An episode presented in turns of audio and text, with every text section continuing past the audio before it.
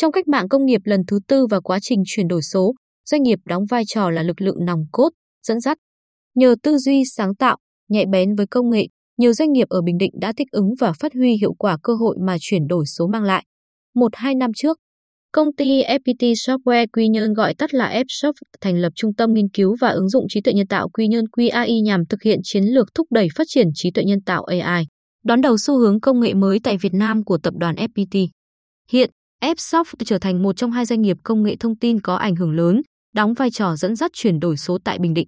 Bên cạnh đó, Fsoft còn trở thành đối tác chuyển đổi số của tỉnh Bình Định khi đồng hành cùng tỉnh trong việc đưa vào hoạt động Trung tâm Giám sát Điều hành Đô thị Thông minh tỉnh Bình Định IOC, đưa vào sử dụng nền tảng tích hợp, chia sẻ dữ liệu dùng chung, triển khai các chương trình đào tạo thay đổi nhận thức chuyển đổi số, tư vấn triển khai các giải pháp y tế số, nông nghiệp số, doanh nghiệp số.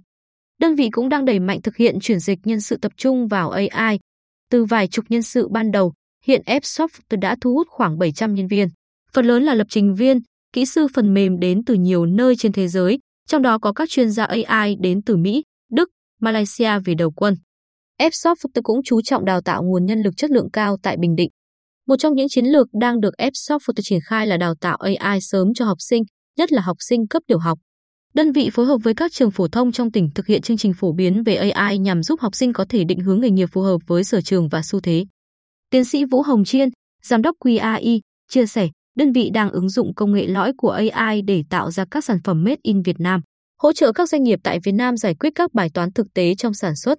Bài toán khó nhất của QAI hiện nay là làm thế nào để giữ được người Quy Nhơn ở lại làm việc và lôi kéo người từ nơi khác về Quy Nhơn, nhằm tạo ra nguồn nhân lực chất lượng cao dồi dào, tham gia phát triển kinh tế xã hội của tỉnh. Thời gian tới, đơn vị sẽ cố gắng đưa dự án định giá gia súc về triển khai tại Việt Nam, nhất là Bình Định, nhằm giúp chính quyền và nông dân địa phương giải quyết bài toán về nông nghiệp. Tương tự, công ty trách nhiệm hữu hạn giải pháp phần mềm Tường Minh TMA Bình Định đang triển khai hiệu quả các dự án nghiên cứu và phát triển về AI. Internet vận vật IoT nhằm nghiên cứu và thiết kế các giải pháp công nghệ số Made in Việt Nam cung cấp cho khách hàng tại 30 nước trên thế giới. Đặc biệt, gói giải pháp hệ sinh thái giải pháp công nghệ và chuyển đổi số TMA tập hợp các đối tác trong các lĩnh vực tư vấn, đào tạo, triển khai, tích hợp, phần cứng, phần mềm, hạ tầng nhằm phát huy nguồn lực các bên, tối ưu vốn đầu tư và tạo thuận lợi cho các doanh nghiệp nhỏ có thể tham gia vào chuỗi cung ứng cho các ngành. Hiện, TMA Bình Định đang triển khai dự án nghiên cứu ứng dụng công nghệ AI để nhận diện và cảnh báo một số loại sâu, bệnh hại lúa tại Bình Định. Công nghệ AI được sử dụng xử lý hình ảnh để dự đoán, phát hiện bệnh và côn trùng, xây dựng cơ sở dữ liệu, từ đó đưa ra các cảnh báo, biện pháp phòng tránh. Ngoài ra, công ty cũng đang thực hiện nhiều chính sách có tính đón đầu trong đào tạo nguồn nhân lực chất lượng cao phục vụ phát triển công nghệ cao, góp phần đưa Quy Nhơn trở thành trung tâm khoa học công nghệ hàng đầu tại Việt Nam. Ông Nguyễn Ngô Duy Bình, giám đốc dự án TMA Bình Định cho biết, trong kế hoạch năm 2023, TMA Bình Định tiếp tục đầu tư mạnh mẽ vào nghiên cứu và phát triển để xây dựng thêm nhiều giải pháp công nghệ số góp phần hiện đại hóa các ngành, các lĩnh vực tại Việt Nam. Với tốc độ tăng trưởng hiện nay, TMA Bình Định sẽ đón 1.000 kỹ sư trong 2 đến 3 năm tới để trở thành trung tâm phát triển công nghệ số lớn không chỉ ở miền Trung mà còn cả nước và Đông Nam Á.